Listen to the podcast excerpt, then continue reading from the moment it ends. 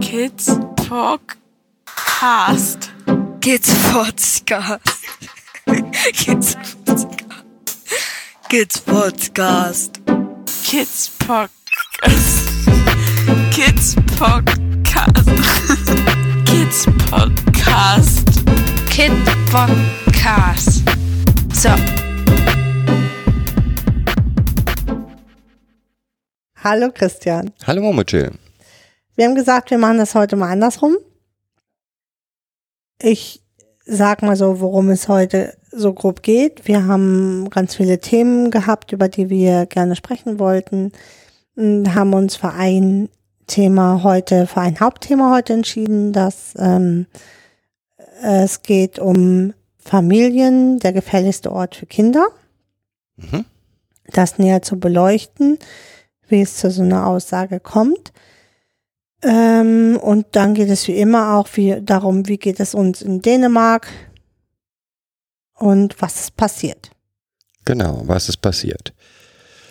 Tja, also, ich glaube, beim letzten Mal waren wir stehen geblieben, dass das HPG bevorstand und wir guter Dinge waren, weil wir hatten alles gut vorbereitet und sind zum HPG gefahren. Also HPG nochmal Hilfeplangespräch, das ist das Treffen von Jugendamt, Träger, Berater, Ursprungseltern und den Erziehungsstelleneltern, in denen Vergangenheit und Zukunft besprochen wird, neue Zielvereinbarungen definiert werden. Und das war diesmal besonders wichtig, da ja der neue Träger eingeführt werden sollte. Soweit so gut. Ähm, das HPG ist auch unseres Erachtens nach gut verlaufen. Nur drei Tage nach dem HPG bekam ich einen Anruf, in dem mir mitgeteilt wurde, dass der Berater, der bisher für, für uns zuständig ist, plötzlich nicht mehr für uns zuständig wäre. Ähm, die Art und Weise, wie das Ganze vonstatten ging, war erschreckend. Weil ein Berater, also jeder, der irgendwie im beratenden System tätig ist, weiß, welche Bedeutung so ein Berater hat. Ähm, nun haben wir uns auch noch den Berater oder den Träger nach dem Berater ausgesucht sozusagen. Ähm, der einzige Kontakt, der uns interessierte, war der Berater. Hm, genau. Und wenn man dann so einen Anruf kriegt, ach so, der kommt übrigens nicht mehr, ähm, ist das schon, ja, sehr komisch. Schlechte, schlechte Manie. Hm. Das nächste allerdings, was war, da war, dass er nicht, das, ich fragte ja, warum kommt er nicht mehr? Und das hieß ja, er wäre gesundheitlich angeschlagen und man, das Unternehmen müsste auf ihn achten. Ja, dann hast du. Hm, dann habe ich ihm eine nette Mail geschrieben, ne? Schönen Dank für die bisherige Arbeit und wünsche Ihnen viel, viel Glück und weiter gute Gesundheit einfach. Irgendwie Oder? sowas, ja, Irgendwie in der so. Art. Und zurückkam vom dem Berater, äh, ich bin nicht krank. Mhm. Ja. Ähm, Jetzt war schon so das erste Mal, äh, erste große äh, wo landen wir da? In was für einem hm. System landen wir da? Genau. Ja, aber noch haben wir eigentlich gesagt, oh, wir sind jetzt, haben jetzt ein Jahr lang des Stresses hinter uns, es ist uns erstmal egal. Wir wollen erstmal auf sicherer Seite sein und ähm, gut, wir brauchen den Träger, um die Gelder zu erhalten, deswegen gehen wir erstmal den Weg weiter. Ja, und wir hatten besprochen, dass äh, die Träger, der Träger auch nochmal in Klärung geht, ne? wie das genau. jetzt vonstatten gehen soll. Genau, also wenigstens einen normalen Übergang, also heißt, der Berater, der da ist, führt einen neuen Berater ein und man schaut, wie die Zusammenarbeit denn funktionieren kann und ob sie zu funktionieren kann. Genau. Ja, das war ungefähr vor zwei Wochen. Nee, vor drei Wochen. Vor drei Wochen.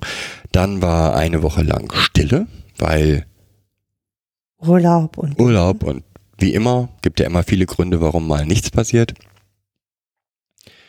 Das nächste war eine Mail, in der stand, es tut uns super leid, ähm, oder nee, gar nicht, nicht, nicht, nein, nein, es stand darin, ja, wie Sie ja wissen, ähm, läuft das bei, bei uns als Träger so und so ab, ähm, Sie müssen uns Rechnung stellen, das heißt, Sie dürfen uns zum 30.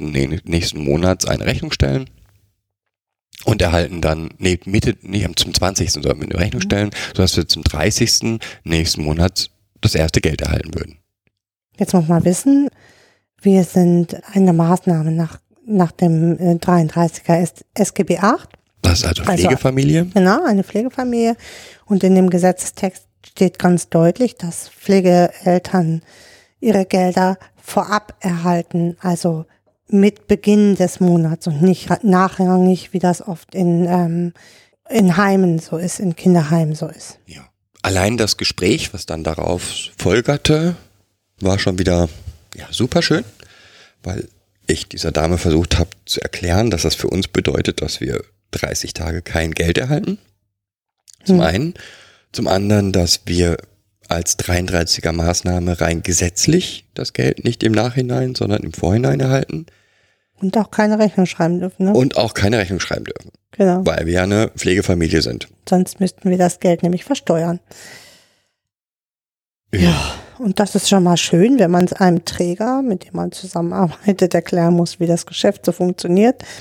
Macht dann schon ziemlich stutzig. Wobei das Schlimmste an der ganzen Sache, also jeder kann mal in falsche Richtungen denken oder was auch immer, aber das Schlimmste war, dass das mir zum Vorwurf gemacht wurde.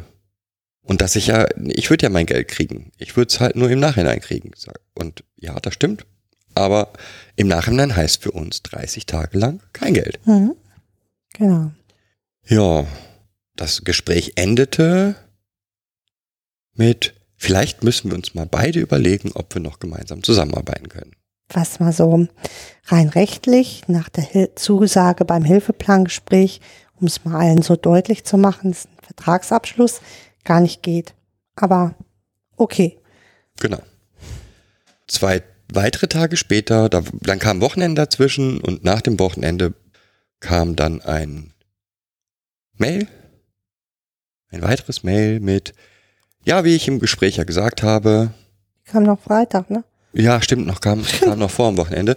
Ähm, wie ich Ihnen ja gesagt habe, sollten wir beide uns darüber Gedanken machen, ob wir noch zusammenarbeiten können. Ich für meine Seite habe entschlossen, wir können nicht mehr zusammenarbeiten. Ja, geht nicht, weil man kann nicht per Mail einen Vertrag aufkündigen. Funktioniert nicht. Abgesehen davon, dass wir nicht die Vertragspartner sind, Genau. sondern das Jugendamt der Vertragspartner ist. Und abgesehen davon, dass damit, ähm, ich glaube, das war zehn Tage, Ach, nicht mal 22. war das heute. Also acht Tage- 20.. acht Tage Ja. vor ähm, Ende des Monats, wir plötzlich ohne Träger dastanden. Und ohne Geld. Und auch ohne Geld, genau. Genau, das war am 23. Ja, Ja. genau. ja.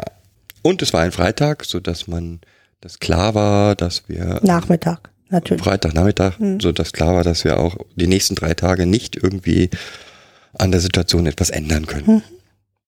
Was übrigens üb übliche Taktik des Trägers ist, uns Freitagnachmittag irgendwie 16, 17, 18 Uhr hier anzurufen und irgend, uns irgendwelche Entscheidungen mitzuteilen. Also ja, wir waren etwas paralysiert. Das ganze Wochenende hatten wir hier sozusagen Schüttellähmung, Schüttellähmung und in uns wuchs, hm, was wuchs in uns? Wut, Entsetzen, ähm, Unverständnis, also Unverständnis für so viel unfachlichen Dünnschiss, der da verzapft wurde. Und natürlich auch in gewisser Weise Panik. Ja, Nun war es so, dass ich am Freitag noch direkt nach dem Gespräch mit meiner Bank hier in Dänemark ähm, in Kontakt gehen konnte. Und da, auch da zeigte sich wieder die Unterschiedlichkeit von Dänemark und Deutschland. Also Genau. äh, mein Bankberater sagte, oh, es ist toll, das, also sagt er, typisch deutsch. hm. ich liebe euch Deutschen. Ich liebe euch, genau, ich liebe euch Deutschen. Und ich, ja, wie, was? Ja, sagt er, wenn sie jetzt in Däne wären, dann hätten sie jetzt bis zum 30. gewartet und wären dann zu mir gekommen, hätten gesagt, ich habe ein Problem. Ihr Deutschen, ihr kommt dann vorher schon, sobald ihr das Problem seht. Und ja, das ist kein Problem, das kriegen wir irgendwie hin. Nur warten wir jetzt noch ein bisschen, damit wir wissen, Ob ihr eine Lösung überhaupt braucht. ob ihr überhaupt eine Lösung braucht, weil ein Kredit jetzt aufnehmen für nicht, nicht gebrauchte Lösung macht ja keinen Sinn. Ja, okay. Also hieß es übers Wochenende und Anfang der Woche versuchen, einen neuen Träger zu finden. Es ist gelungen. Und genau, es ist uns gelungen. Jetzt Genau. sind wir mal sehr gespannt. Ähm, wenn das klappt, werde ich, werden wir euch den Träger mit Sicherheit auch noch vorstellen, weil das alles, alle Anzeichen, die wir jetzt bisher so haben, Boah, das wäre echt geil. genau, Freue ich mich auf die Zusammenarbeit, weil ich glaube, es ähm, kann ganz viel gegenseitiges, ja, äh, gegenseitige kre kreative Befruchtung sein, sag ich mal so. genau. Es ist halt, glaube ich, in der Jugendhilfe total schwer, jemanden zu finden, der eine ähnliche Einstellung zu der Situation Mhm. und zu der Arbeit mit den Kindern hat. Es scheint so zu sein, als wenn wir jemanden gefunden hätten, der fast exakt unsere Einstellung hat. Ähm, genau ja. Traumapädagogen halt, ne? Genau. Mhm. Auf, ja, aber deren, deren Traumapädagogen schimpfen sich viele, ähm, aber eine Einrichtung, die Traumapädagogik an erster Stelle gestellt hat. Mhm. Und nicht an, ja, ist auch eins unter vielen Methoden, die wir verwenden. Ich bin super gespannt. Das kann extrem kreativ und extrem gut werden. Und wie gesagt, da halten wir euch auf dem Laufenden. Ansonsten, ja, warten wir jetzt mal, was die Jugendämter in den kurz, in der kurzen Zeit so zaubern können. Weil der 30. rückt näher. Wahrscheinlich werden wir jetzt erstmal Ostern in Ruhe verbringen und irgendwie nach Ostern eine Lösung finden. Tolles Osterfest. Ja, genau. Gibt sonst noch was Neues? Nö, Nö, ne? hier ist alles ruhig, die Kinder sind zufrieden. Genau. Und da jetzt gerade auch hier Osterferien sind Ja, es ist hier ganz chillig. und entspannt. Genau. Okay. Zum Hauptthema. Mhm. Familie, der gefährlichste Ort für Kinder. Ja. Wie kommst du denn darauf? Wie ich? ähm, wie komme ich darauf? Also, wenn, ich sag's mal so ganz platt, Bullshit passiert, dann ist es oft in der Familie. Oder wenn Kindern Bullshit passiert. So muss man ja mal sagen. Dann sind, sind es oft die eigenen Familien, die Bullshit an Kindern verzapfen. Und die Kinder sind diesem, ja, auf Verdeih und Verderb ausgeliefert. Sie kennen kein anderes System außer ihre eigenen Familien und halten das Verhalten ihrer Eltern als normal. Das macht was mit diesen Kindern. Je nachdem, wie alt das Kind ist, von äh, schweren Bindungstraumatisierungen bis hin zu irgendwann auftretenden Traumafolgestörungen. Ja, deswegen glaube ich, dass, also klar gibt es auch andere Systeme, wo, wo Bullshit passieren kann, wie Schule oder, oder Kindergarten oder so, wo halt Kindern, Kinder auf Menschen treffen, mit denen sie blöde Erfahrungen machen können.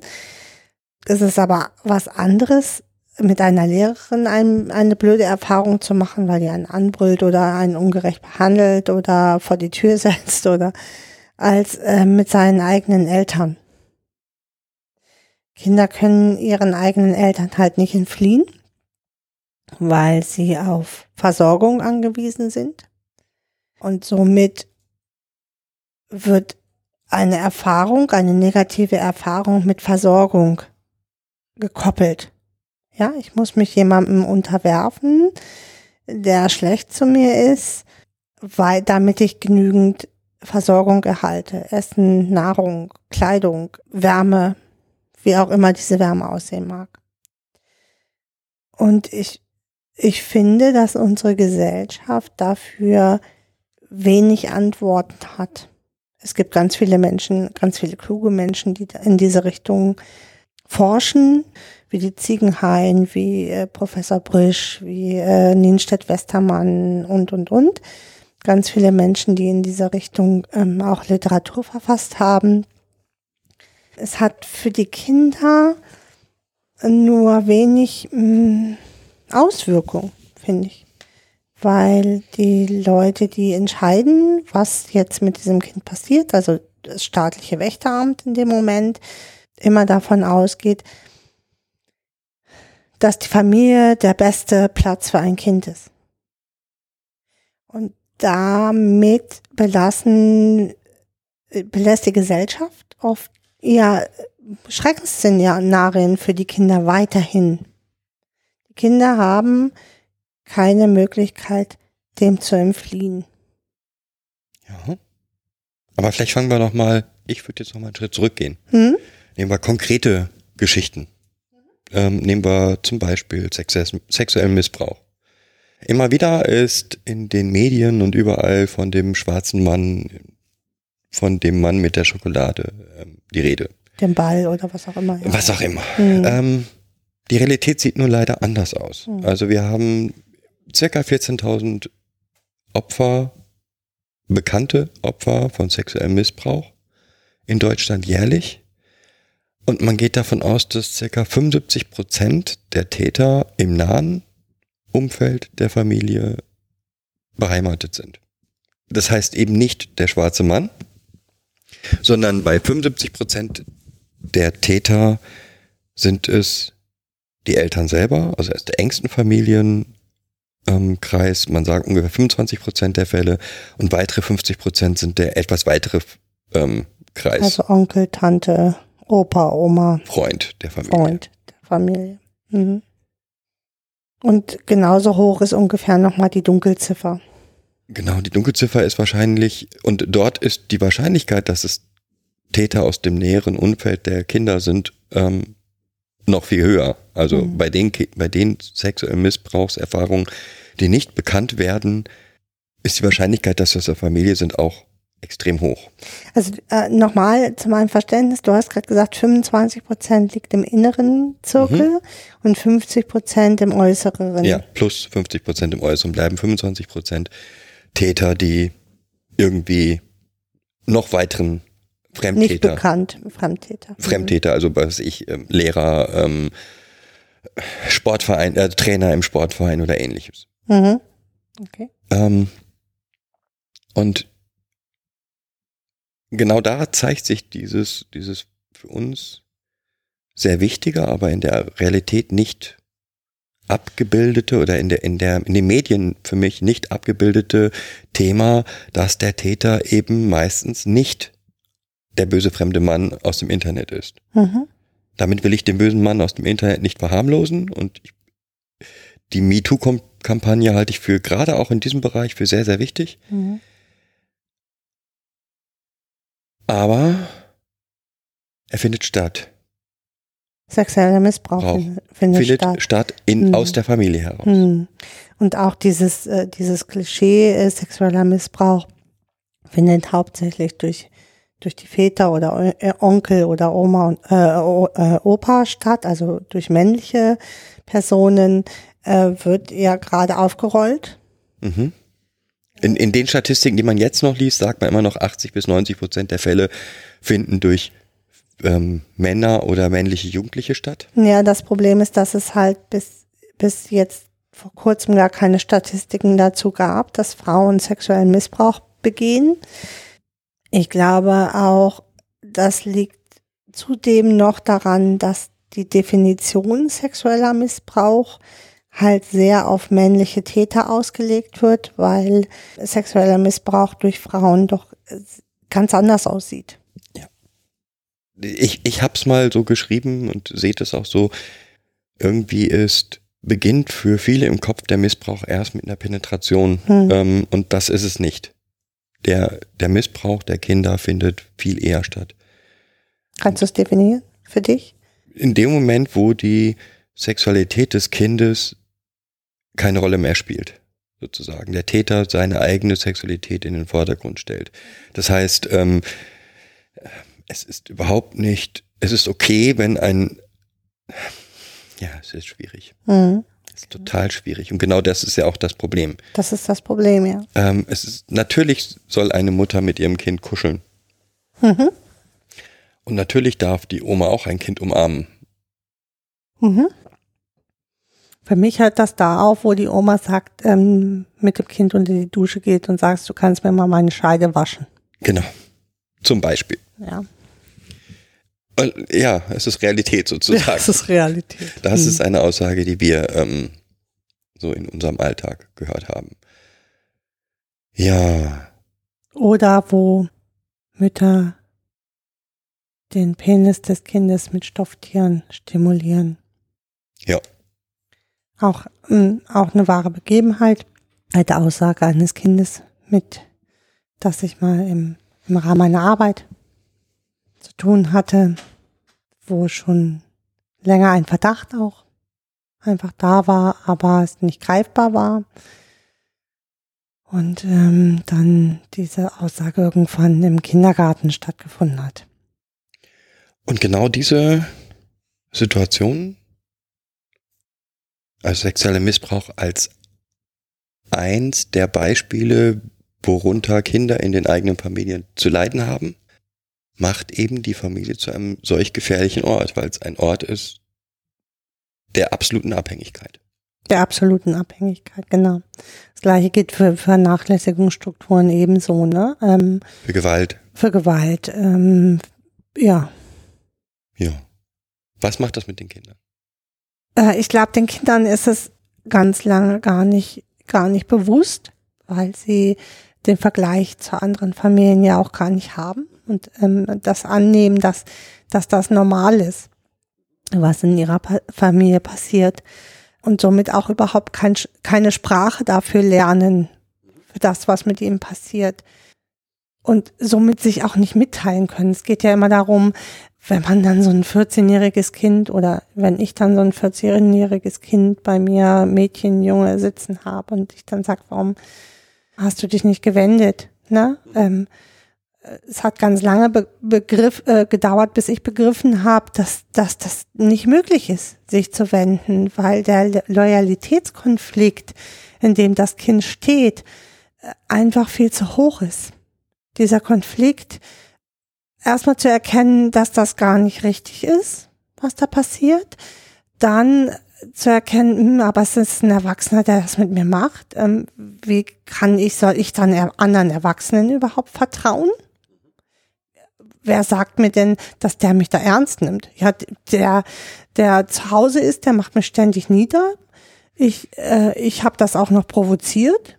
Ich äh, bin, bin schuld an der Situation wie soll ich da, wenn doch ich aber schuld an der Situation bin, dann haben meine Eltern ja recht, das mit mir zu machen, was da passiert. Und dann ist das Bedürfnis vielleicht auch gar nicht so groß zu sagen, hier mit mir passiert aber was, was gar nicht recht ist, weil es wird mir ja immer eingebläut, dass das richtig ist, was die Eltern mit einem machen. Also Schritt eins erstmal die Erkenntnis, das, was bei mir zu Hause passiert, ist schlecht, ist nicht richtig, ist nicht rechtens. Genau, und das setzt ein gewisses Alter voraus. Das heißt, das Kind ist mindestens schon zehn Jahre in einem System, bevor es überhaupt blickt, dass das nicht richtig ist. Dann das zweite ist, die Extremen hatten wir vorhin schon von gesprochen. Ich bin als Kind abhängig von meinen Eltern. Das heißt, Essen, Trinken, ähm, Schutz, all das, was man mit Eltern verbindet, Liebe, Fürsorge, sind ja Dinge,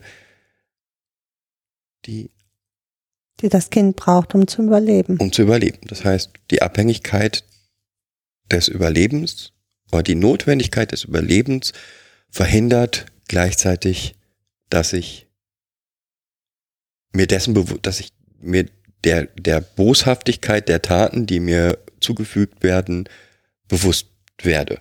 Hm, genau. Und das äh, passiert halt nicht bei Kleinkindern, sondern erst ab einem gewissen Alter, wenn nicht überhaupt durch Unterricht oder im Unterricht hier ähm, Gesetze, ähm, äh, jedes Kind hat ein, ein Anrecht auf eine gewaltfreie Erziehung zum Beispiel kommt oder ne, im Religionsunterricht das Thema aufgegriffen wird, ich darüber im Endeffekt in Gedanken komme oder das Kind, ne, ich als Kind dann darüber in Gedanken komme. Und dann kommt ja noch was dazu. Der menschliche, die menschliche Psyche ist unheimlich gut darin, scheinbar widerstrebende Dinge untereinander zu vereinen. Das heißt, Ja, zu überlagern, ne? Ähm, Genau. also ähm, die, aufgrund der Notwendigkeit und der Abhängigkeit zu den Eltern, das trotzdem als etwas Positives zu vereinnahmen, sozusagen. Also kann man das so sagen? Nee, ähm, ich glaube, so kannst du es ähm, ähm, als positiv nicht. Also äh, positiv wären, wären die Momente, wo, wo dem Kind keine Gefahr droht. Ne? Also, und das dann als positiv, meine Eltern sind ja gut zu mir. Ähm, in dem Moment, wo das Kind an dem Tag nicht geschlagen wird oder der Vater na nichts, nicht nachts zu dem Kind ins Bett geht und sexuell missbraucht, ähm, dann zu sehen, ja, aber heute hat er mit mir ganz normal Karten gespielt.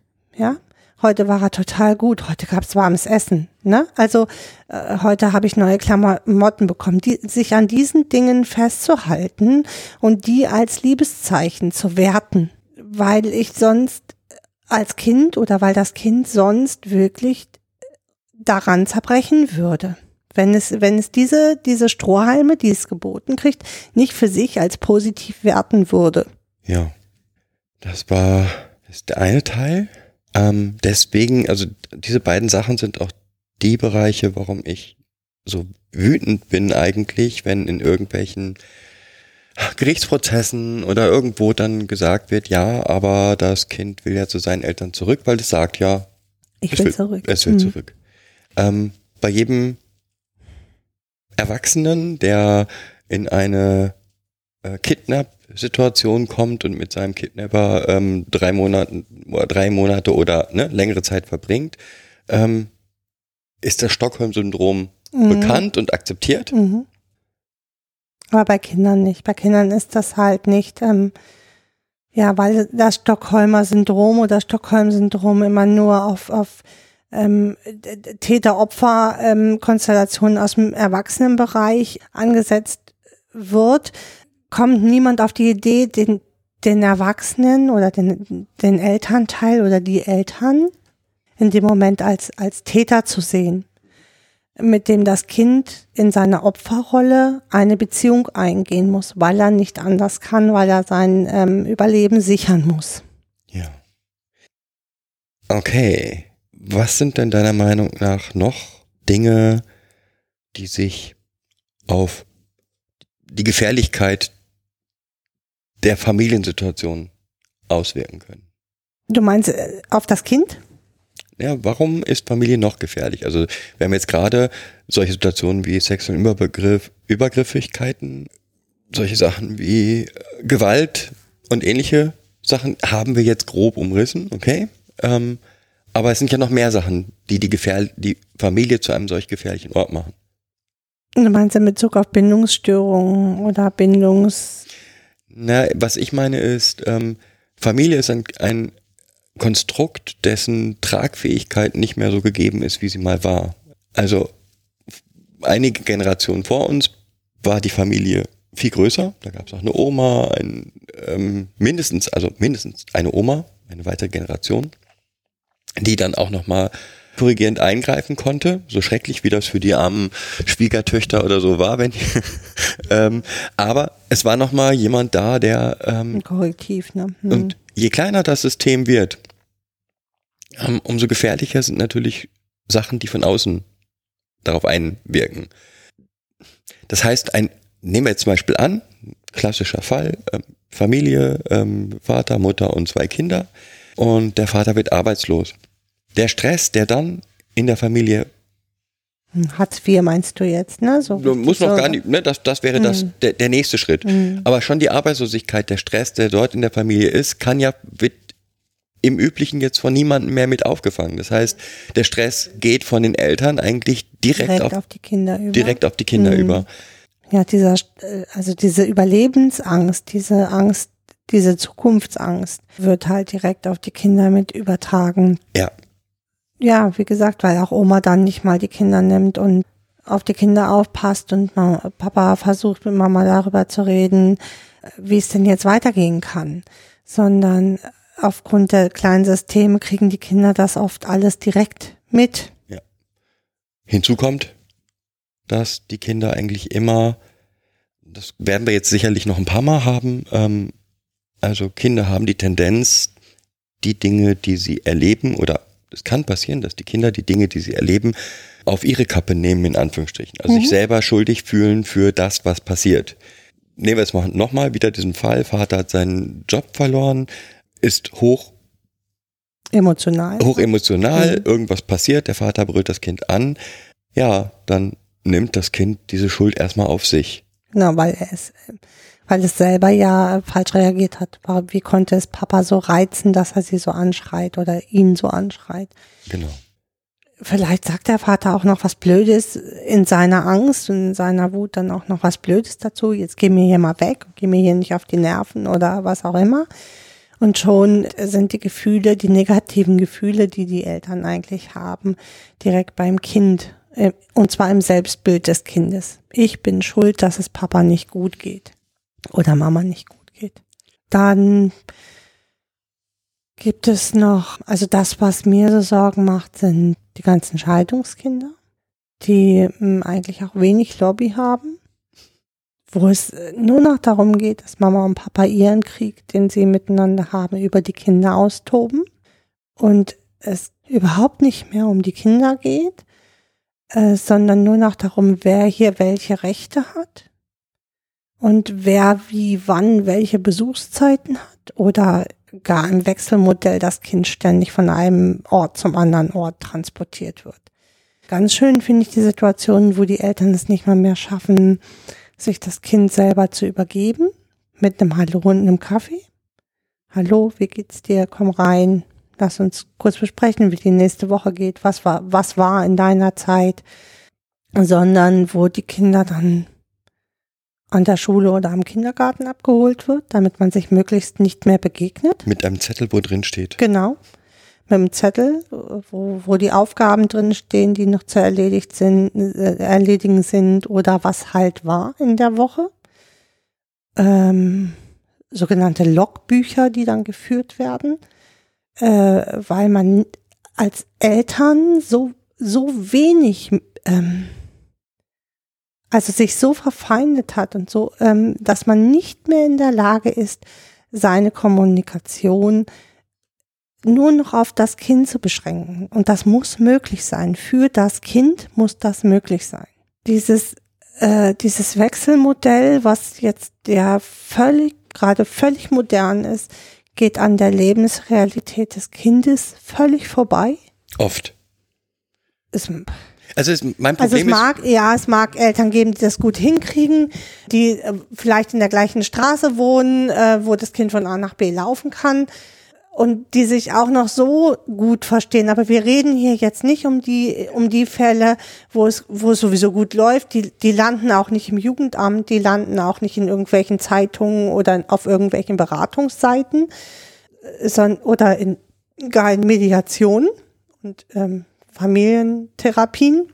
Da landen die Eltern, wo es gut geht, da landen da nicht. genau, und, und die geht's auch gar nicht, weil ähm, die, bei denen, bei, bei denen wäre es auch völlig egal, ob das äh, Kind jetzt immer bei der Mutter lebt oder immer beim Vater lebt Ja. oder was auch immer, weil die das, das Wohl des Kindes eigentlich im Blick haben und Genau. immer noch so weit miteinander kommunizieren können, dass es positiv ist. Genau, dass sie das gut miteinander hinkriegen, weil sie sich bewusst sind, sie haben beide eine Verantwortung dem Kind gegenüber und möchten beide diese Verantwortung dem Kind gegenüber wahrnehmen. Wir, du und ich, wir reden hier um all die Fälle, die äh, ja bei mir im Jugendamt standen, wo ich dann Wochen, Monate lang irgendwie um ein Besuchswochenende Mediationen mit den Eltern mache. Und in diesen Gesprächen geht es im Endeffekt überhaupt nicht mehr um das Kind, sondern es geht nur noch um die narzisstischen Kränkungen beider Elternteile. Und es ist auch nie nur einer schuld dann. Nö, genau, deswegen sage ich das auch so. Es geht um, um die narzisstischen Kränkungen beider Elternteile, die sich aufgrund ihrer Kränkungen bis äh, aufs letzte Haar hin bekriegen. Ja, da geht es um fünf Minuten Abholzeiten bis hin, äh, du hast aber die, die Unterhose nicht gewaschen. Also das ist entsetzlich, das mit anzugucken und für mich sind diese Kinder echt gefährdet richtig gefährdet, dort einen mitzukriegen in Bezug auf Selbstwert und Schuldgefühlen im Rahmen des ständigen Loyalitätskonfliktes, den die, den, den die Kinder ausgesetzt sind. Denn im Endeffekt lieben diese Kinder beide, nämlich Mama und Papa. Und weil Mama und Papa nicht mehr in der Lage sind, ähm, das miteinander vernünftig zu regeln, versucht das Kind das zu regeln. Indem es Bewältigungsstrategien aufbaut, jedem immer nur Teile von der Wahrheit erzählt, weil, ja, weil das Kind ganz genau weiß, wenn ich diesen Teil jetzt erzähle, dann dreht Mama oder Papa wieder durch. Und dann ist wieder Krieg zwischen den beiden.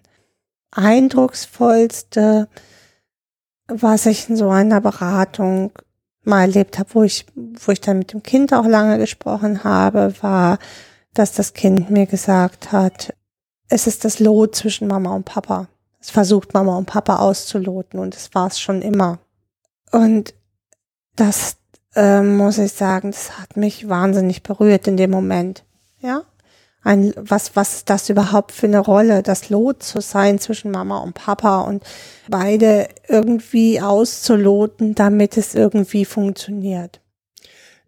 Das sind ja auch genau die Fälle, die, ich weiß nicht in welchem unserer Pod, meinem, meiner Podcasts, die ich mit Sebastian Bartoschek geführt ja. habe, wo er auch gesagt hat, es gibt halt vom Jugendamt oder wenn das Jugendgericht, nee, das Familiengericht über Kinder urteilt, gibt es halt zwei Fälle. Das eine sind Jugendamtsfälle ne, drei Fälle. Dann gibt es die Eltern, die ja die Fragen über das Sorgerecht haben, die auch wirklich Probleme haben, diese Fragen zu klären, die dann einfach das Gericht aufsuchen, um eine Schiedsstelle zu haben. Und dann gibt es halt die, die immer und immer wieder vor dem Gericht landen. Ich habe ja irgendwann diese, diese Mediationsausbildung bei dem Heiner Krabe gemacht. Und Heiner Krabe hat irgendwann gesagt, dass ähm, es im Jugendamt die, die Fälle, die dort stranden, oft hochstrittige Fälle sind. Und dass wir im Rahmen unserer Beratung das eigentlich gar nicht leisten können. Aber äh, oft erwartet das Gericht neuerdings von uns die Mediation dieser Eltern. Ja, hochstrittige Eltern, die schon ja einmal vor, vor Gericht gelandet sind. Dann geht das an uns zurück in, ins Jugendamt mit, mit, mit der Bitte um Mediation und Mitteilung, was die Mediation ergeben. Und da hat, finde ich, hat der Heiner Grabe ein Stück weit recht. Wir haben immer mehr hochstrittige Elternpaare, die es äh, nicht schaffen, zum Wohle ihrer Kinder eine Beziehung, eine, eine Elternbeziehung einzunehmen, dass die, die Liebesbeziehung gescheitert ist, ist der eine Teil, ja. Und da sind mit Sicherheit auf jeder Seite auch Verletzungen entstanden. Das ist so bei einer Trennung. Ähm, und ich kenne keine, fast keine Trennung, wo man gesagt hat, okay, pass auf, zwischen uns funktioniert das eigentlich nicht. Lass uns gehen. Das macht man, wenn, äh, wenn man noch keine Kinder hat. Aber wenn man miteinander Kinder hat, ist man oft lange zusammen und dann passieren in dieser Trennungsphase oft Kränkungen und Verletzungen. Die sind äh, mit Sicherheit auch schwer gewesen, aber diese gab es nicht nur auf einer Seite, sondern äh, es gibt in einer Kommunikation gibt es immer beide Seiten. Ja, jeder tut seinen Teil dazu bei, jeder Elternteil tut seinen Teil dazu bei, dass, dass weiter Kränkungen entstehen.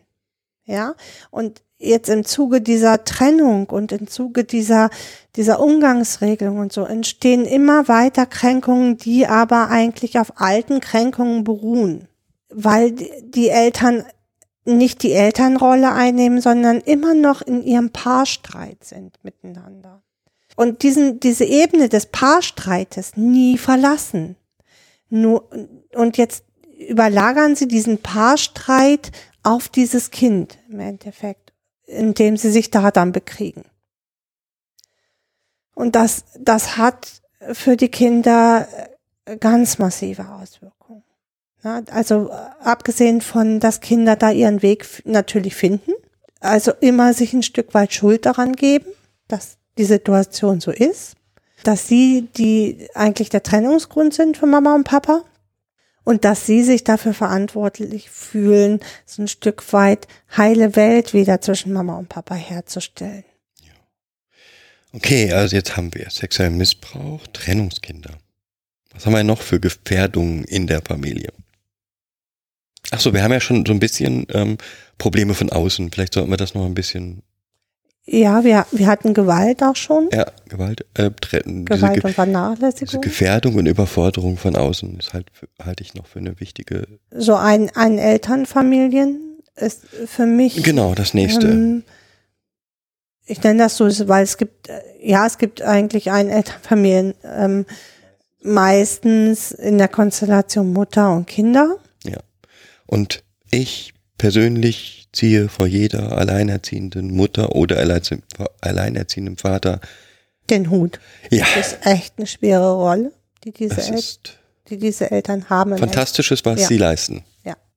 Ja. Ich finde, die Belastung ist schon als normale Familie manchmal ähm, groß genug, wie das ein Mensch alleine schafft mit Beruf, Familie, Kinder, Probleme mit Schule, Probleme mit was auch immer schafft, finde ich, ja. Probleme mit dem Lebenspartner, den man vorher hatte, die dann auch noch da oben drauf kommen. Das braucht man dann eigentlich nicht noch.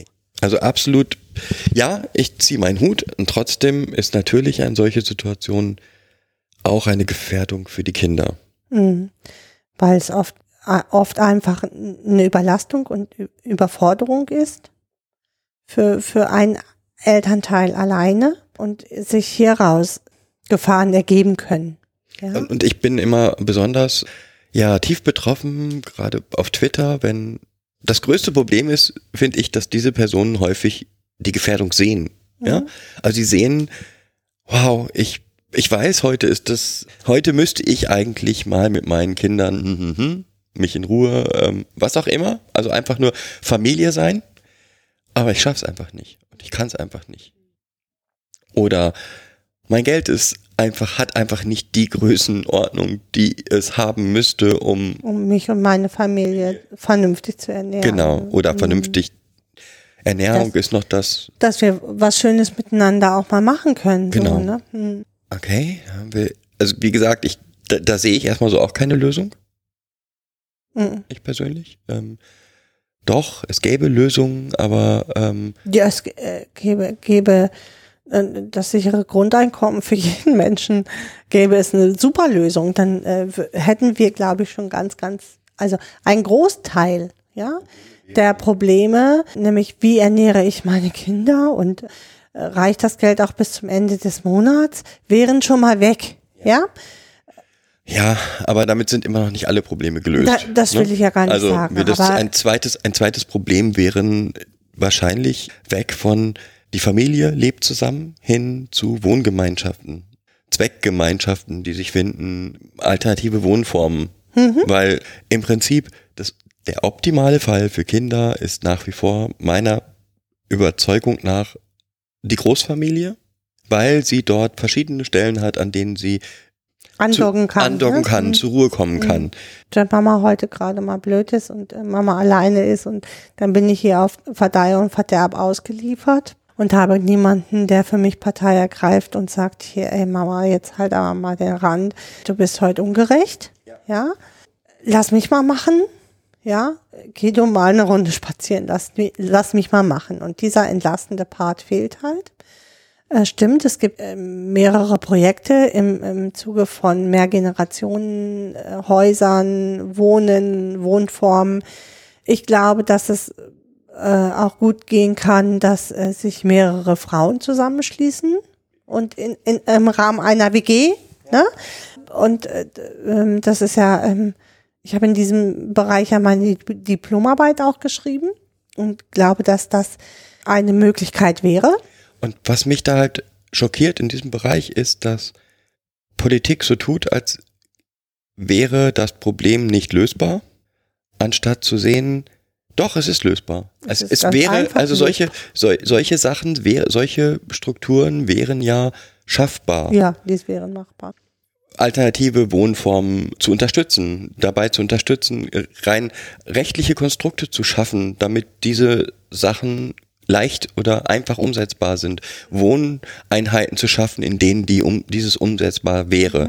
Das heißt immer noch nicht, dass das Problem dann von jetzt auf gleich weg wäre, aber das, was passiert, ist Untätigkeit.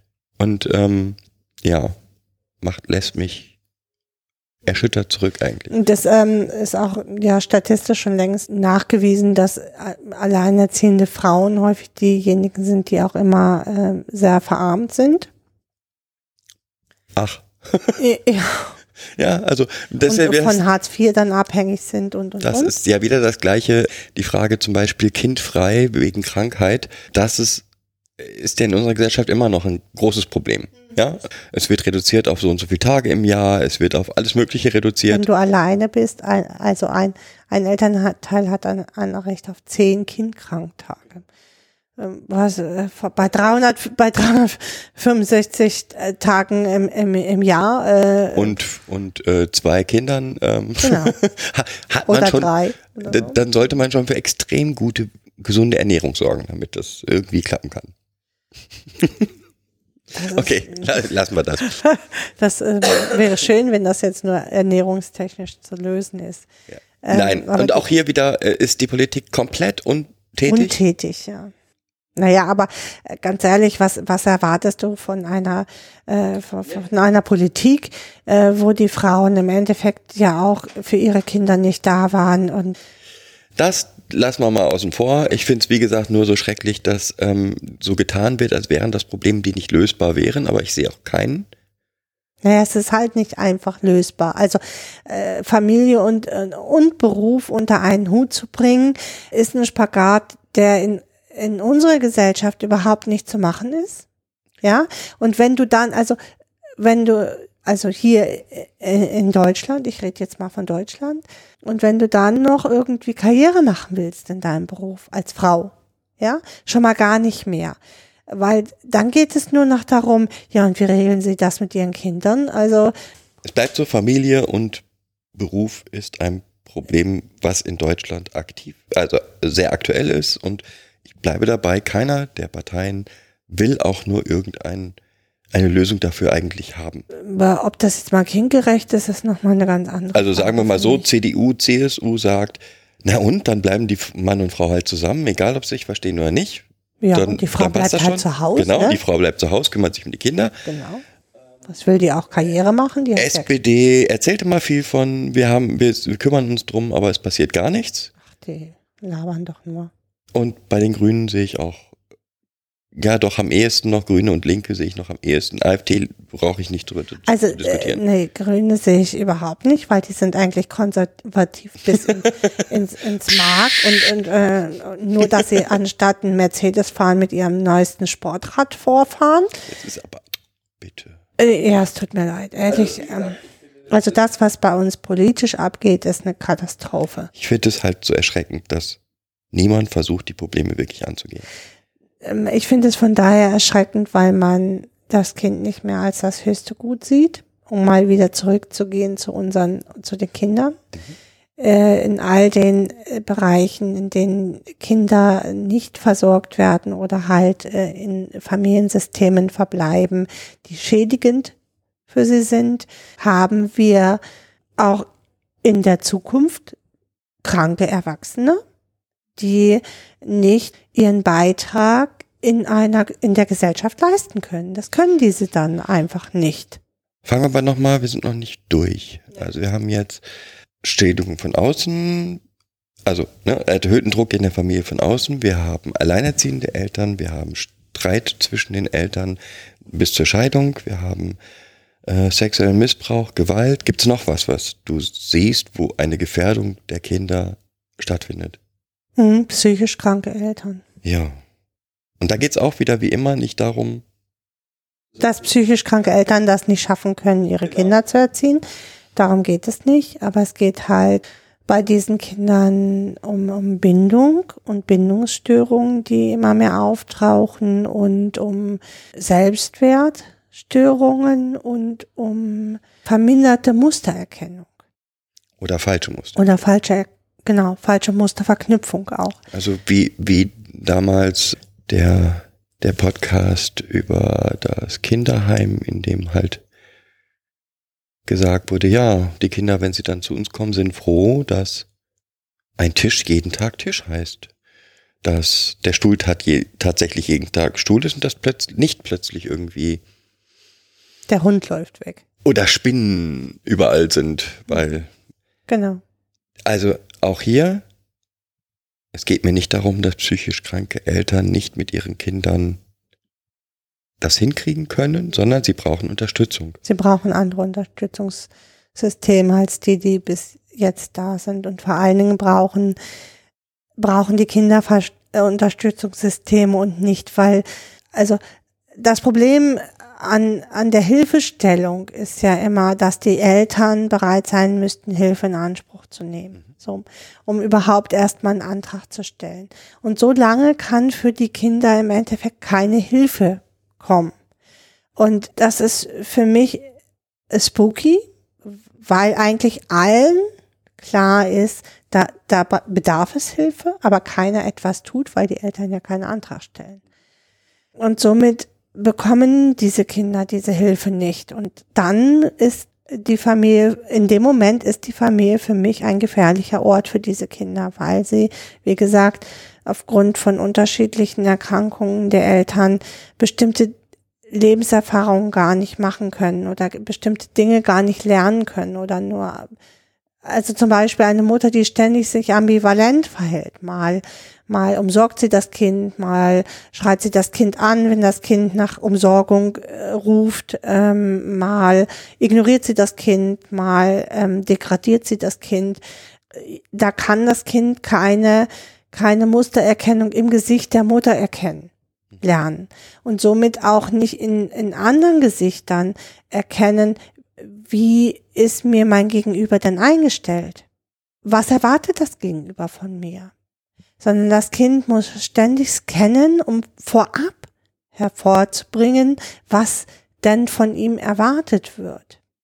Und dieses, dieses ständige Scannen behindert das Kind in ganz vielen anderen Dingen, nämlich lernen zu können, sich auf andere Dinge zu fokussieren.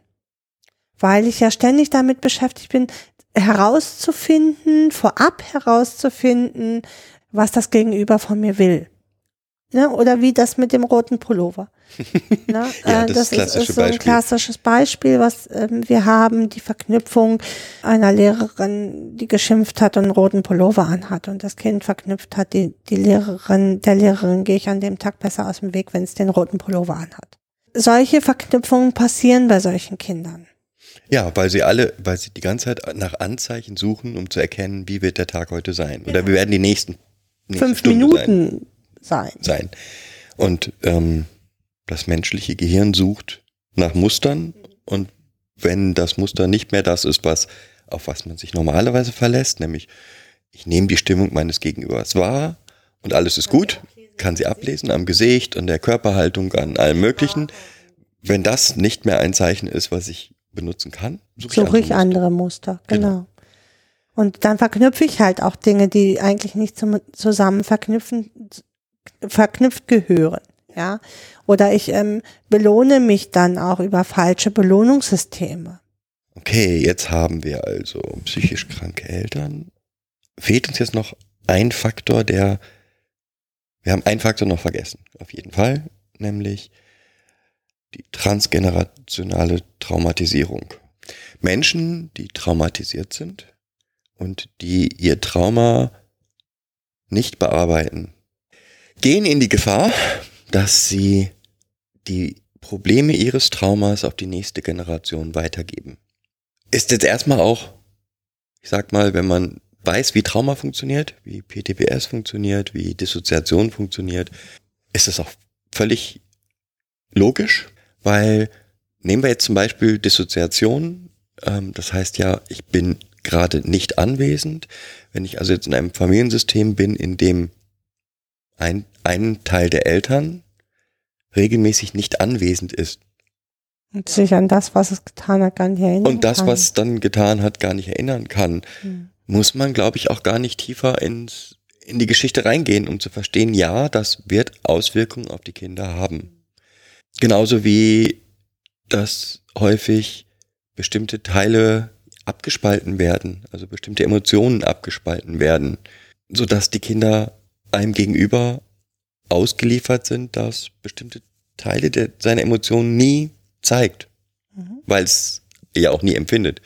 Oder plötzlich ganz unwirsch reagiert oder weil dann halt ähm, gerade äh, weil die die Mutter oder der Vater durch irgendwas getriggert ist und äh, gerade die der, der, die emotionale Persönlichkeit da ist und äh, nicht mehr die anscheinend normale Persönlichkeit und ähm, ja, auch das ist natürlich, äh, birgt das Gefahren und aus, hat Auswirkungen auf das Kind, wenn ähm, ja dann nur der, der agierende emotionale Anteil da ist.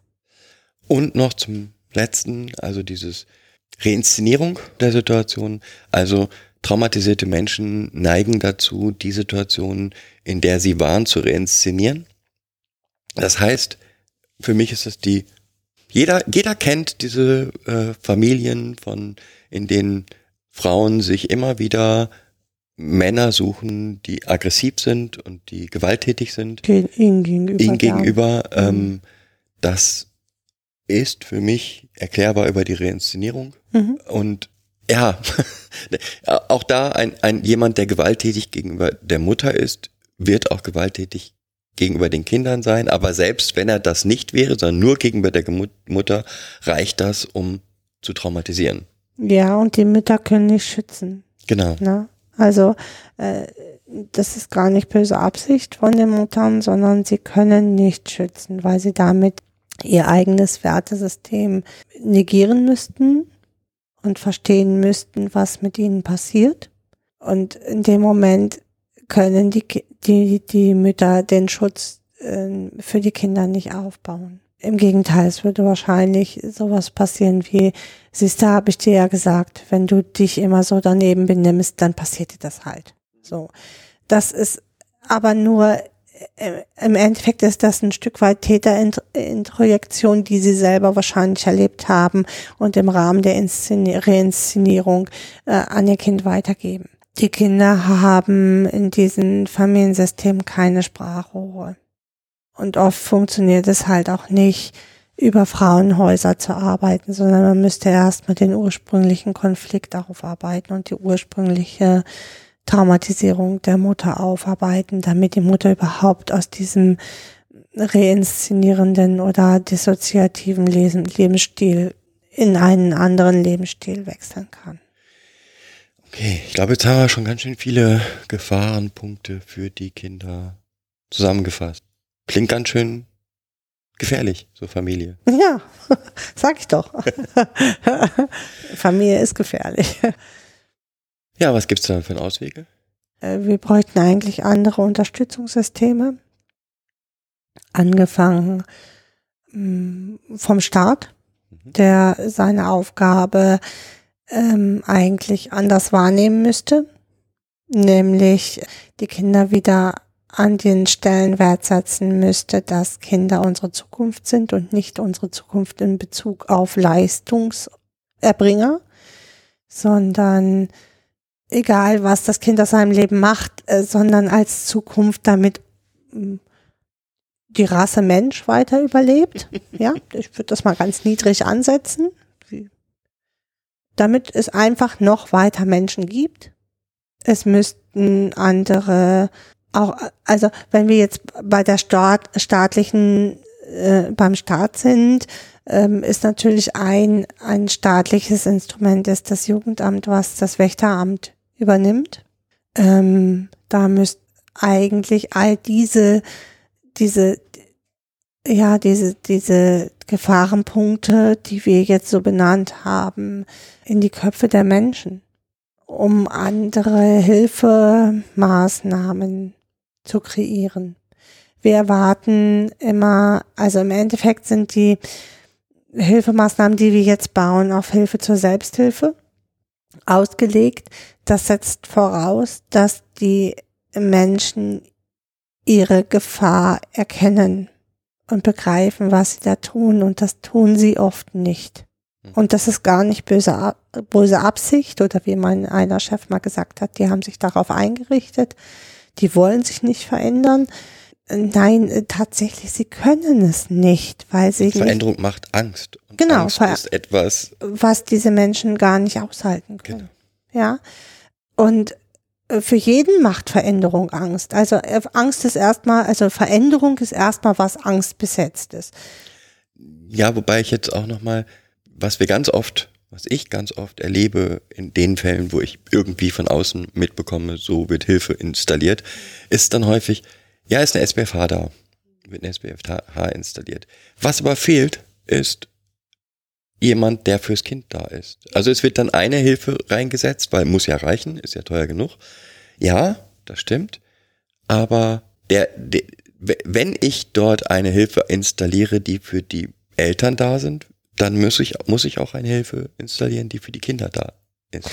Ja, so geht man ja davon aus. Ne? Also eigentlich geht man davon aus, dass wenn man SPFH reinsetzt, dass wenn die, ähm, wenn die Mutter Hilfe bekommt, ähm, sich das auch auf die Kinder auswirkt. Das funktioniert nur leider nicht gut, finde ich, weil, weil das System, komplette System ja erkrankt ist und die Kinder kein Sprachrohr für sich alleine haben.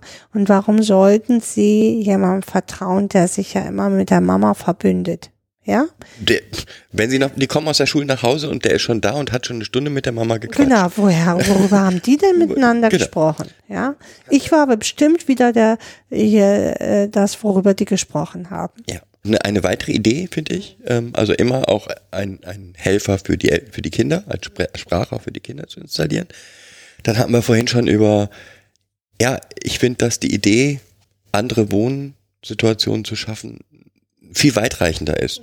Ja, also, weil wenn ich als Frau in ein Frauenhaus gehe und danach weiß, ich lande im Alleinerziehend, was ja auch wieder Angst macht und keine, keine Chance sehe, da gesund aus der Situation wieder rauszukommen, ähm, warum sollte ich es dann tun? Also selbst wenn ich es dann verstanden habe, die Situation hier ist krank, ja, aber es gab ja auch nette Momente mit diesem Mann. Ja? Ganz viele nette. Sie wissen ja gar nicht, wie nett der Mensch sein kann. Ja, also wie gesagt, ich will, ich mache auch immer den Fehler, auch ich mache immer den Fehler von der Frau zu sprechen. Ist genauso der Mann, der sagt, ähm, geht hier nicht mehr. Auch der. Nein, nee, so meinte ich das gar nicht. In, nein, nein, ich, ich weiß, aber auch der kommt in eine, in eine Situation, von der er weiß, dass er sie eigentlich nicht bewältigen kann. Ja, ja, ja. Und wenn wir die Kinder schützen wollen, müssen wir eigentlich solche Projekte massiv nach vorne bringen. Ähm, Projekte, in denen eine Familie, eine alleinerziehende Familie mit, mit x Kindern gut leben kann. Hm. Noch ja, was? um auch, ähm, ja, es müssten andere Projekte, müssten endlich davon wegkommen, äh, den Familien im Endeffekt die Schuld dafür zu geben, dass sie sich in diese Situation gebracht haben. Ja, oder äh, auch davon wegkommen, dass das Kind ja die Schuld hat und ähm, in, so wie es sich verhält, kann ist das ja kein Wunder, dass die, dass die Familie durchdreht. Das ist ja? dann nochmal der, der nächste große Aspekt, finde ich. Also in fast allen Fällen, die, die ich von außen betrachtet habe, sind, wenn man sie genau betrachtet, die Kinder nichts anderes als die Symptomträger der Krankheit des Systems, in dem sie sich befinden. Ja. Woher, ich sage jetzt, ne, woher die Krankheit des Systems kommt, ist außen vor, ist völlig, egal, ist genau, völlig egal. Nur die Kinder sind diejenigen, die eben dann Auffälligkeiten zeigen und das, was wir machen, wir, auch wenn die Systemiker sagen, sie tun es nicht, trotzdem werden eigentlich in vielen, vielen, vielen, vielen Fällen die Auffälligkeiten der Kinder behandelt? Ja. Naja, ähm, da wäre ich wieder bei dieser Systemik, ne? ähm, weil die Systemik setzt ja irgendwo an und man weiß gar nicht, was bei rauskommt und was sich verändert, weiß man eigentlich auch gar nicht. Also ich finde Systemik, ich habe das ja schon mal gesagt, ich finde Systemik klasse als, als Diagnosetool, um, um einfach ähm, jeden in der Familie zu sehen, welchen Platz er einnimmt, aber nicht im Bereich von, von Beratung und weiterer Arbeit. Ja. Ähm, werden Systemiker widersprechen? Ich habe bisher noch keine, keinen, nee.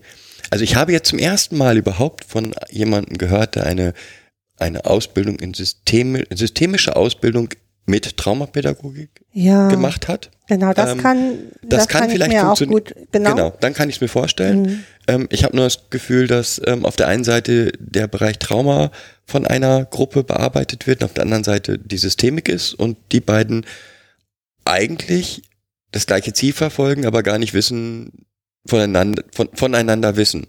Mhm. Und selbst im Menschen, selbst im Menschen, von denen ich weiß, dass sie Traumapädag also dass sie traumapädagogisch gut sind und Systemiker sind, äh, ist mal die Frage, auf welchen Anteil ich bei denen, Gen- genau, bei genau. denen treffe. Ähm, dann finde ich ja ein bisschen Appell an meine, meine Zunftskollegen ähm, zu begreifen, dass wir im äh, Jugendamt das ganz viel, ob wir wollen oder nicht, mit, mit Traumafolge, äh, transgenerationaler äh, Trauma ähm, Weitergabe zu tun haben. Viel mehr als wir so erahnen. Und dass das, was die Kinder halt zeigen, oft Trauma- und Folgestörungen sind. Und das, obwohl die deine Kollegen es ahnen, ja? Also fast jeder, egal mit welchem Mitarbeiter ich im Jugendamt gesprochen habe, alle sprechen von den, ah, wie, wie nennen sie es denn nochmal? Ja, Familien, die schon seit Generationen im System sind. Da, da gab, habe ich schon mehrere verschiedene Namen für ge gehört ähm, und die sind bekannt. Die Jeder sogenannten weiß, Dauerbrenner, ne? Dauerbrenner oder ich habe schon viele andere Bezeichnungen gehört. Jedem sind diese Systeme bekannt und jeder weiß eigentlich, dass da kaum einen Weg raus gibt, So wie wir ihn jetzt gehen. so wie wir ihn jetzt gehen, aber Mhm. es, es gibt Wege raus, Ja, bin ich fest und überzeugt. Nur man muss sie, sie auch gehen und was, was man macht, ist die Kinder eigentlich abschreiben. ja. Ja, ja, zumal ähm, wir jetzt in der Jugendhilfe mittlerweile auch bei dem Fördern und Fordern angekommen sind, was ich sehr bedenklich, für sehr bedenklich sehe. Ja, weil ich ähm, habe das ja schon mal gesagt, von jemandem, der eigentlich jetzt 14 Jahre in einem Krankenfamiliensystem gelebt hat, von, ich, ich spreche jetzt mal von einem 14-Jährigen, ähm, der mir, mir sagen soll, welche Ziele er selber vereinbaren will mit mir. Ne? Was ist dein Ziel? Warum willst du da nicht mehr sein? Was ist dein Ziel, wenn du da nicht mehr bist? Ähm, halte ich für, für ganz schwierig, weil diese Kinder in diesen 14 Jahren Symbiosen eingegangen sind. Also Teile von sich völlig abgespalten haben und überhaupt nicht wissen, welche Ziele sie für sich vereinbaren können. Oder welche Ziele sie überhaupt für sich haben. Das Ziel ist erstmal da nicht mehr zu sein. So. Und das ist für mich ein legitimes Ziel. Weil ich äh, für mich in den 14 Jahren jetzt echt überprüft habe, dass das nicht geht. Ja. Ja, im Zuge des, des Förderns und Forderns hier, du musst mir äh, mindestens ein, ein Ziel nennen, damit ich dich hier aus der Familie nehmen kann, damit ich überhaupt eine Maßnahme gewähre, halte ich halte ich für Schwachsinn, weil das Kind hat schon ganz viel bewiesen, indem es zu mir gekommen ist. Ja, wie auch immer, über Schule, über was auch immer hier, ich habe hier ein Kind. Es hat sich irgendjemandem ge geöffnet und irgendjemandem gesagt, so geht's nicht mehr, ich kann so nicht mehr. Und damit hat es, hat es eigentlich schon einen wahnsinnigen Schritt getan, der, äh, finde ich, nicht gewürdigt wird. Wovor ich immer Angst habe, ist, ähm, wenn immer weiter, immer weitere Kreise zieht sozusagen. Also ich habe überhaupt nichts dagegen, dass Menschen, ich habe nichts, ich, ich bin, ich finde es sehr wichtig, dass alle Menschen, die das Gefühl haben, irgendwo werden Kinder nicht adäquat behandelt, ähm, dass die das weitergeben. Ob das Ärzte sind, Lehrer Aber sind. bitte an die richtigen Stellen. Genau, aber bitte an die richtigen Stellen. Das macht Und sie sind, sie können nicht die Stellen sein, die das Genau. beurteilen. Ich habe in meiner ganzen Zeit, in denen ich hier zu Kinderärzten mit meinen Kindern gehe, noch nicht einen Kinderarzt erlebt, der wirklich traumasensibel war. Ja, dann nicht übergriffig war, ne? Genau. Also dann nicht massiv übergriffig war. Und dann, Entschuldigung, nach dem, was ich, das ist, natürlich ist es n- nicht, das ist jetzt hier kein, ähm, Bashing. nein, das ist jetzt kein Beweis, dass es keine Ärzte gibt, die das nicht verstehen. Ja, ja. Ähm, aber ja, das sind trotzdem nicht diejenigen, die die jetzt noch ein eigenes Meldesystem brauchen. Es gibt ein Meldesystem und das bitte personell so ausstatten, dass es auch arbeiten kann und ja, so und ausbilden. Äh, Es gibt ja mittlerweile auch in den Jugendämtern Besprechungen, äh, wo man sich mit, mit Richtern und Jugendämtern und äh, Ärzten äh, zum Kindeswohl an einen Tisch setzt. Und das halte ich auch für die, den richtigen Weg. So, äh, Schuster bleibt bei deinen Leisten, finde ich. Ja, also ein Arzt kann natürlich erkennen, dass es ein Bruch ist. Ja, und dass der vielleicht auch gewaltsam herbeigeführt ist, das kann er. Aber die Beratung und das Kind dort abzuholen und ähm, äh, die, die Arbeit mit den Eltern zu machen, das kann er dann halt nicht mehr. Ja. Ähm, Abgesehen davon, dass nichts schlimmer ist, als ähm, dann falsch zu reagieren. Mhm. Ja, also zu sagen, also ich bin jetzt der Meinung, hier ist es zum sexuellen Missbrauch ge gekommen und dort dann reinzupreschen, anstatt das jemandem zu übergeben, der weiß, was er tut. Weil es, es muss halt auch jemand sein, der das damit, dann weiter damit arbeitet, der weiß, wie kann ich das umsetzen vor Gericht, dass es dann nachher auch die allseits gewünschte Lösung gibt. Gericht ist momentan ja eher ein Faktor X. Ein Unbekannter. Auch da ist natürlich nochmal, auch da finde ich, auch Familienrichter müssten sich fortbilden in allen möglichen Dingen. Ja, Das so- unbedingt. Das sollte nicht, dieses Familienrecht sollte nicht das Sprungbrett für eine Höhere Karriere. höhere Richterkarriere sein, sondern es sollten die Menschen sein, die sich dort wirklich berufen fühlen.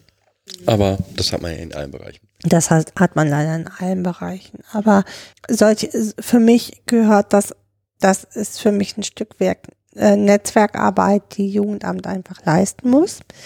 Ähm, äh, dort in Verbänden ähm, miteinander zu kommunizieren und äh, dort gemeinsame Lösungen anzustreben. Und zwar nicht derjenige, der am lautesten schreit und die größte Lobby hat, kriegt den Zuschlag, sondern äh, derjenige, der das Handwerk versteht, setzt es dann um. Und äh, die anderen sind äh, ein Stück weit Zuträger. Ja, auch wenn das äh, für einen Doktor oder für einen Richter vielleicht ähm, unter seiner Würde sein mag, das kann sein, weil schließlich hat er ja einen Doktor und ich nicht. Aber äh, ja, wie gesagt, ich gehe auch nicht hin und, und sag, ach ja, ach, einen Bruch habe ich schon mal gesehen, den kann ich auch richten. Also ähm, das tue ich auch nicht, weil dazu gibt es die Ärzte, die das tun oder die Chirurgen oder da geht es für mich auch um Aufklärung. Was ist denn überhaupt meine Aufgabe? Und ich glaube, das ist noch viel zu wenig in den Köpfen der Menschen. Ich fände es ja auch wieder gut, wenn es, wenn wir sowas äh, wie die, ja, ähm, die Sozialraumkrankenschwester, also sowas wie die, wie wir früher hatten, irgendwie so, ein, so eine Gemeindeschwester und wie es äh, ja hier in Dänemark auch gibt, wenn wir das wieder einführen würden, so eine Art Gemeindemenschen oder zwei, drei, die für einen Stadtteil zuständig sind und die dort Aufklärung und Arbeit machen. Auch zur Sicherung des Kindes. Ne? Also, weil ich glaube, je mehr wir von oben auf oktroyieren, desto mehr wehren sich die Eltern, was ich auch verstehen kann.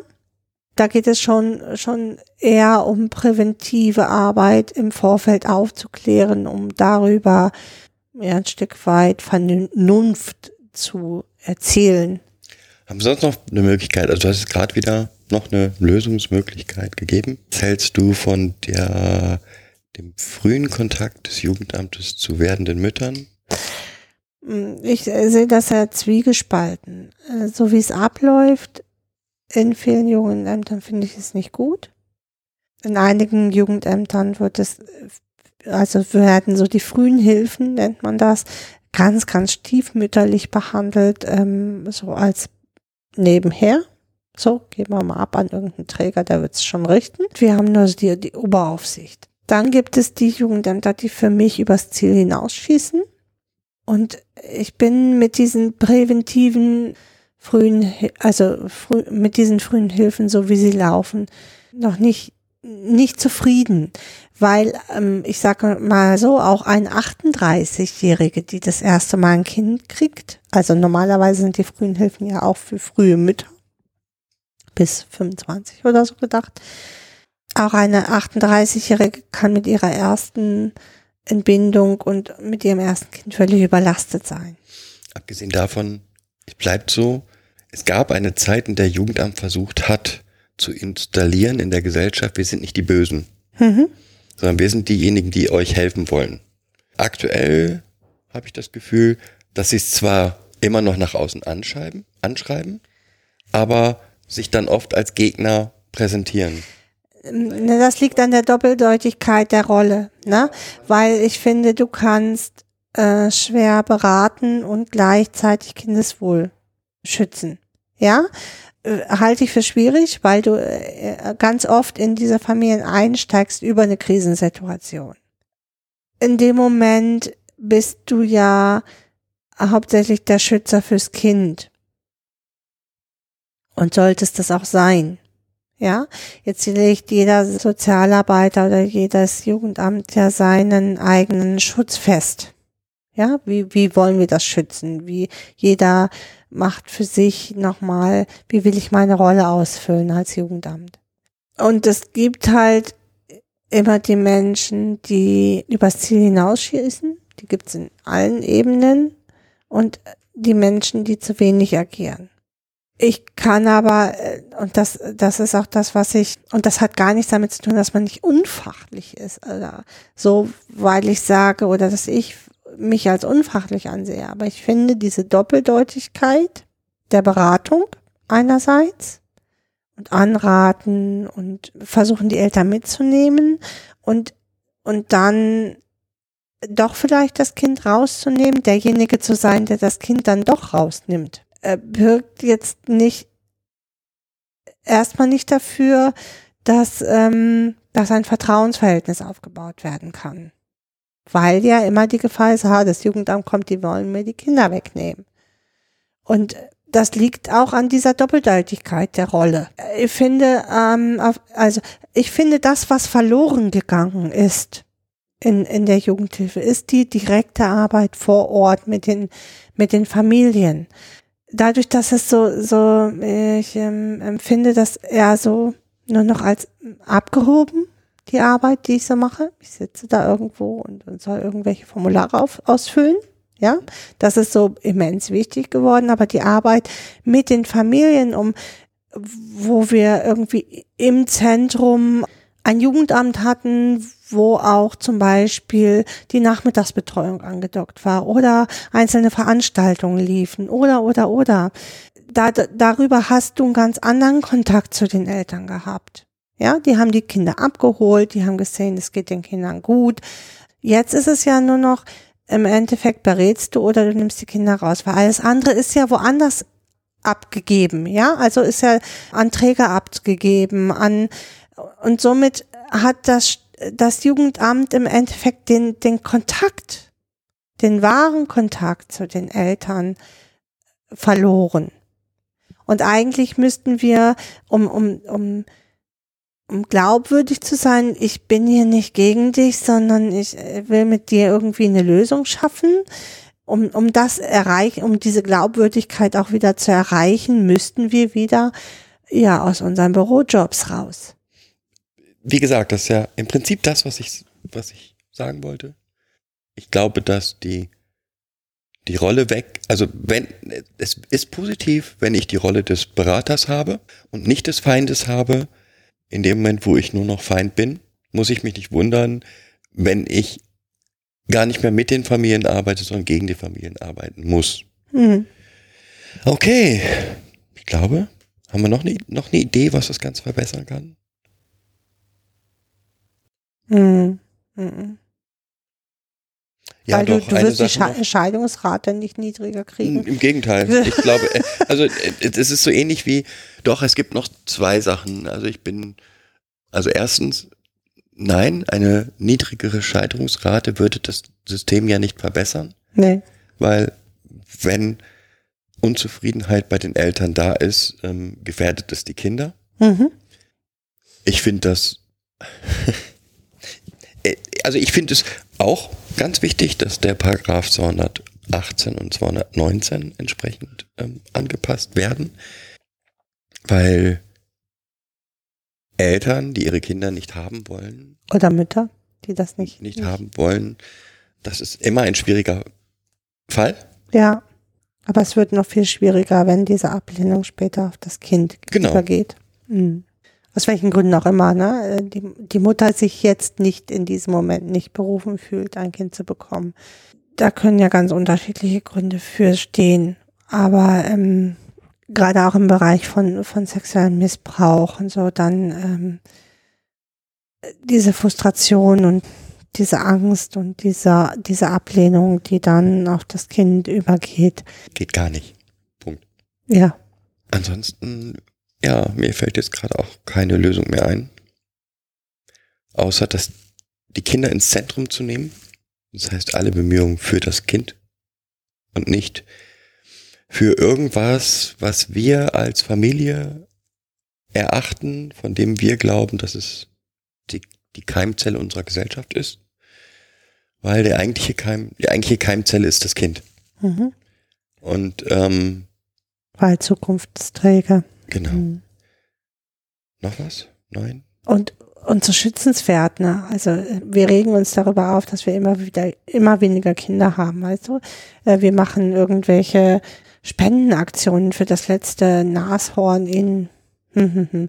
aber äh, ja, ehrlich, ausgestorbene Art, äh, irgendwann könnte es sein, dass Kinder mal eine ausgestorbene Art sind, weil sich keiner mehr dafür berufen fühlt, Ja, Kinder zu kriegen. Ja, aber ich, also ich bin absolut gegen die, die eine Hilfstätigkeit gegen die andere irgendwie aufzuwiegen. Nein, Ähm, darum geht's ja nicht. Aber genau. äh, ich, ich finde immer, ne, wir setzen uns so ein für, für Kinder in Afrika oder für Kinder in, wir brauchen gar nicht so weit gehen. Wir, Ja, äh, aber für die gibt brauchen wir auch. äh, Für die brauchen wir auch, aber wir haben auch genügend äh, Dreck vor unserer eigenen Tür zu kehren und vielleicht ke kehren wir auch unseren eigenen Dreck vor unserer Tür. Ja, aber ich sage mal, Lösungsmöglichkeiten außer das, was wir genannt haben, sehe ich jetzt auch kein. Doch, wie gesagt, was mir noch immer, sagt man glaube ich jedes Mal, mehr Wissen über Trauma in allen Berufen, die was mit, mit Kindern zu tun haben Und Kinder in das Zentrum. und Kindern das Zentrum. Okay, haben wir alles? Ja. Ja, dann hoffe ich, dass euch das Spaß gemacht hat. Hm, Spaß? Schwieriges Thema für Spaß.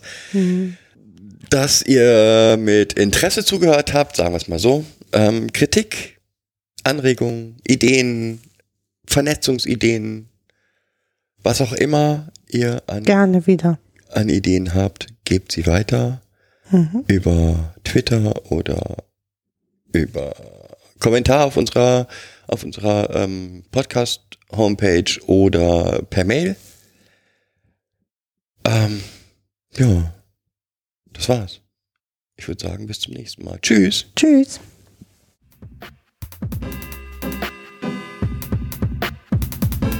Das war eine weitere Folge Kids Podcast. Danke fürs Zuhören. Show Notes und die Möglichkeit zu Kommentaren unter kidspodcast.de. Anregungen, Ideen und Feedback per Mail an info at kidspodcast.de oder per Twitter an kids-pod. Wenn euch diese Episode gefallen hat, empfehlt sie weiter oder gebt Bewertungen in iTunes oder anderen Podcast-Portalen ab.